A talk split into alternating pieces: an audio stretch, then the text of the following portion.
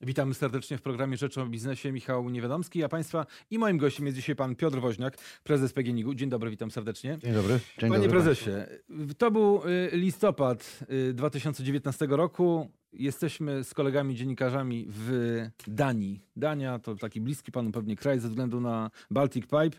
No i jesteśmy na tej imprezie, która nazywa się Wind Europe, czyli offshore'owa impreza, wiatraki na morzu.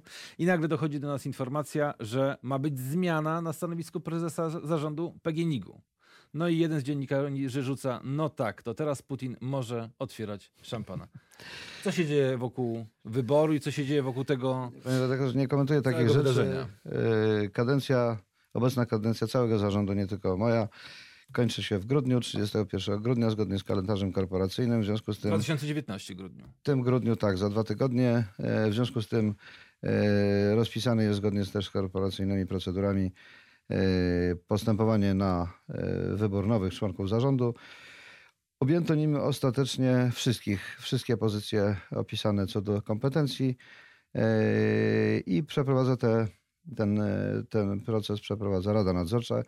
Od niej należy także pytanie jest raczej do, do Rady Nadzorczej niż do nas, a w szczególności do mnie, bo, bo my jesteśmy przedmiotem tego postępowania, a nie podmiotem. To my nie, go, my, nie my go prowadzimy. Ale pan startuje, rozumiem, na tak, bezwzględnie. Oczywiście, że tak. Na stanowisko główne. Tak jest. Na to, które jest przewidziane na prezesa zarządu. Tak. 2019 rok. To dobry rok dla PGNiG-u? Korporacyjnie to nie był zły rok, natomiast y, wynikowo to nie jest rok najlepszy. 18 rok był znakomicie lepszy. Zasadnicza powód, powód tego, że wyniki mamy gorsze niż zeszłoroczne, chociaż niewiele, yy, polega na... Przyczyna jest jedna. Ceny ropy, które są, stanowią wskaźnik i indeks do cen gazu importowano, importowania, importowania, my mówimy o tym eskalator, były na średnich poziomach w granicach 60-65 dolarów, natomiast, czyli jak z naszego punktu widzenia dość wysoko, bo ten indeks jest progresywny, jak im wyższa cena ropa, tym droższy jest dla nas gaz importowany skądinąd z Rosji, my go importujemy głównie. Yy, I, a z kolei ceny gazu, no rzeczywiście pikują w dół. W tym roku była zanotowana najniższa na giełdzie w Warszawie cena gazu yy, w ogóle we, od wszechczasów. Znaczy wszechczasy to nie jest taki długi okres, bo to jest trzeba liczyć 10-12 lat. Także mamy do czynienia z tak zwanymi nożycami, jak my to mówimy. Tu mamy wysokie ceny zakupu i niskie ceny sprzedaży, a my żyjemy w marży, która jest pomiędzy nimi. Pożądany byłby odwrotny stosunek. Wysokie ceny gazu, a w każdym razie wyższe niż, e, niż, e, niż ceny ropy. W tak zwanych nożycach operowaliśmy przez cały praktycznie rok do dzisiaj. Niewiele się już zmieni pewnie do końca roku, natomiast upatrujemy poprawę sytuacji w przyszłym roku. Wszystkie agencje wskazują na to, że e, ceny ropy powinny się albo stabilizować, albo nawet lekko, lekko ruszyć. Z tym lekko ruszyć to jest wątpliwa rzecz, dlatego że ostatnie posiedzenie OPEC-u wskazuje na to, że raczej ceny będą stały ale dobrze, żeby stały. Natomiast cena gazu powinna wzrosnąć za przyczyną oczywiście zwiększonego popytu. Ten z kolei jest... e, jest Więc właśnie, bo z jednej strony napędzany- ilość rośnie tego gazu, który konsumujemy No tak, w kraju. rynek w Polski bardzo ładnie wzrósł. E, Mamy w tej chwili, podajemy do, do kalkulacji takich konserwatywnych, podajemy rynek polski popyt na poziomie 19 miliardów metrów sześciennych, chociaż faktycznie popytu jest prawdopodobnie około, to jeszcze sprawdzimy na koniec roku, się nie skończył, e, 18,5. Ale to i tak jest ogromna ilość w stosunku do jeszcze nie tak dawnych 14 czy 15 miliardów, które mieliśmy w 2015 roku. To jest bardzo poważny wzrost i spodziewamy się tego wzrostu, e, tej, utrzymania tego tempa wzrostu popytu na gaz, co oczywiście dobrze rokuje dla wszystkich spółek, które działają w sektorze gazu ziemnego, no i w tym szczególności dla PGNiG-u, który jest, nie ukrywam co, nieco to mówić, no, głównym importerem gazu No właśnie, Polski. jesteście głównym importerem gazu. Coraz, wiek, coraz większym strumieniem napływa gaz z morza, czyli z LNG. Ale pogadajmy o nie o LNG, ale może o tym, co mamy na tej mapie. Norwegia i Morze Północne. Bo to tu jest klucz sukcesu Baltic Pipe, bo zbudować rurę to jest jedno, ale tą rurę trzeba zasilić najtańszym gazem, a najtańszy gaz to własny gaz. Nie tyle z własnych źródeł, no bo to jest trudno, żeby mieć tam własne krajowych, złoża, ale ale, jednak mieć udział w koncesjach. 26 yy, koncesji, w tym roku kolejne 3. Jakie plany na, na rok 2020? Kolejne koncesje. Mamy wyznaczony, wyznaczyliśmy sobie sami taki cel strategii, żeby osiągnąć 2,5 miliarda produkcji 2,5 miliarda metrów sześciennych produkcji gazu na Morzu Północnym. W momencie, w którym Baltic Pipe, ten, który jest tu pokazany tym przerywaną kreską, nie wiem, czy jest dobrze widoczny, ja go tu pewnie zasłaniam, ale... Ale z tyłu widać, ten, tak jest. Ale to ten. Kropkowany, czyli E, w go realizacji. możliwie własnym gazem w na jak największym stopniu. On ma zdolności przesyłowe w granicach troszkę poniżej 10 miliardów. Yy, Chcemy, żeby naszym gazem był wypełniony, naszym własnym gazem był wypełniony na mniej więcej jedną czwartą. Wtedy rachunki nam się bardzo dobrze zapinają, za, z, składają. A te rachunki prowadzimy po to, żeby być, gaz był konkurencyjny na polskim rynku, czyli żeby był, po ludzku mówiąc, dla odbiorców tani. Kupiliśmy w tym roku złoże King Lear, Tomaliten Alpha i Duwę. Duwę w dwóch, w dwóch podejściach po kawałku. E, Będziemy kupować dalej. Nazw oczywiście nie podam, bo jesteśmy w trakcie negocjacji. Natomiast to, co pan redaktor powiedział, zbudować to jedno, a napełnić to drugie, no dokładnie tak to jest. Te procesy dwa, jak wiadomo, pod trzecim pakietem energetycznym zostały rozdzielone. Co innego jest przesył, to jest zupełnie inna branża, a co innego jest handel i, yy, i dystrybucja. Yy, Tak to zostało rozdzielone, ale proszę spojrzeć na tę mapę, ona jest ilustratywna o tyle, że każdy z krajów, który ma dostęp do mniej lub bezpo, bardziej bezpośrednio do Morza Północnego, ma swój własny, własny w cudzysłowie, w każdym razie dedykowany gazociąg, który łączy szelf, czyli złoża, z e, wybrzeżem. Tak mają Belgowie za pomocą Z-Pipe, tak mają Francuzi, w, to się nazywa Frontpipe. Dwa duże gazociągi, jedna ciekawostka do Wielkiej Brytanii, Westerlet i Langelet. Ten gazociąg Langelet, Langelet ten, to pierwotnie miał być y, gazociąg, który miał prowadzić do Polski. Z tego miejsca, z Karsto, omijając Wyspy Duńskie i tu cieść sądami do Polski miał trafiać tędy.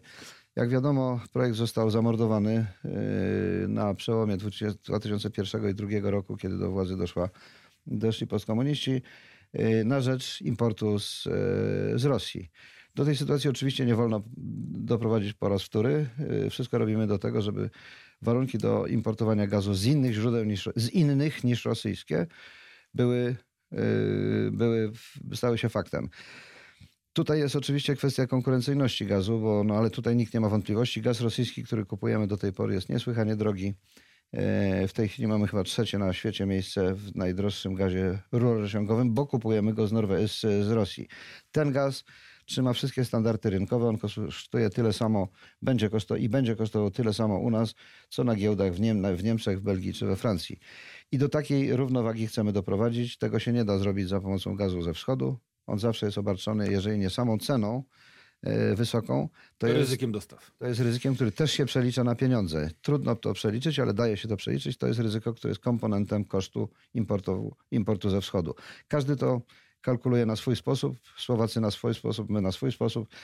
Jeszcze kto inny na swój sposób. Na różne sposoby też wychodzą wyniki tych rachunków. U nas to jest głęboko ujemny i nieperspektywiczny kierunek. To zostańmy jeszcze trochę na wschodzie, bo północ to Morze Północne, e, północ to również i LNG wspomniane i kolejne umowy z Amerykanami, ale ostatnie dni to umowa z Eru Trading. Tak. Firma, która kupuje od was gaz od lat i tego gazu kupuje e, już ponad pewnie miliard rocznie, e, a teraz okazuje się, że będziecie razem z nimi poszukiwać tego gazu. Dlaczego PGNiG chce poszukiwać gazu na Ukrainie? Macie taką technologię, której oni nie mają? E, Technologia to jest za duże słowo w ogóle, to jest technika raczej. E, Natomiast my rzeczywiście bardzo dobrze się czujemy, zwłaszcza e, od strony geologiczno-złożowej po zachodniej części, w zachodniej części Ukrainy, bo to jest przedłużenie złóż i prowincji ropnej, która jest po polskiej stronie na Podkarpaciu. E, Zresztą mamy tam swoje historyczne e, zaszłości. Jak wiadomo, w, w, w, tam 150 lat temu Polska była gigantycznym producentem ropy. Zajmowaliśmy chyba trzecie miejsce na świecie, bo produkowaliśmy 2 miliony ton.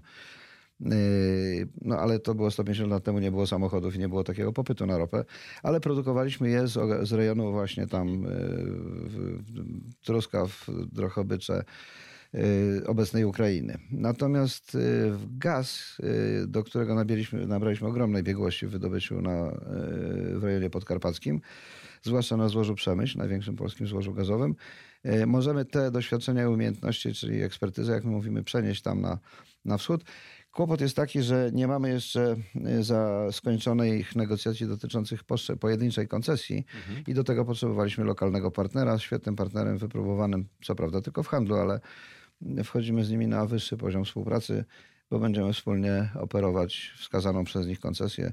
Spróbujemy ją oczywiście w majestacie wszystkich przepisów i prawa ukraińskiego e, pozyskać, to się mówi, czyli korzystać z niej, wtedy własność gazu wydobywanego, tak jak wszędzie na świecie, będzie, będzie przy nas i przy ERU wspólnie.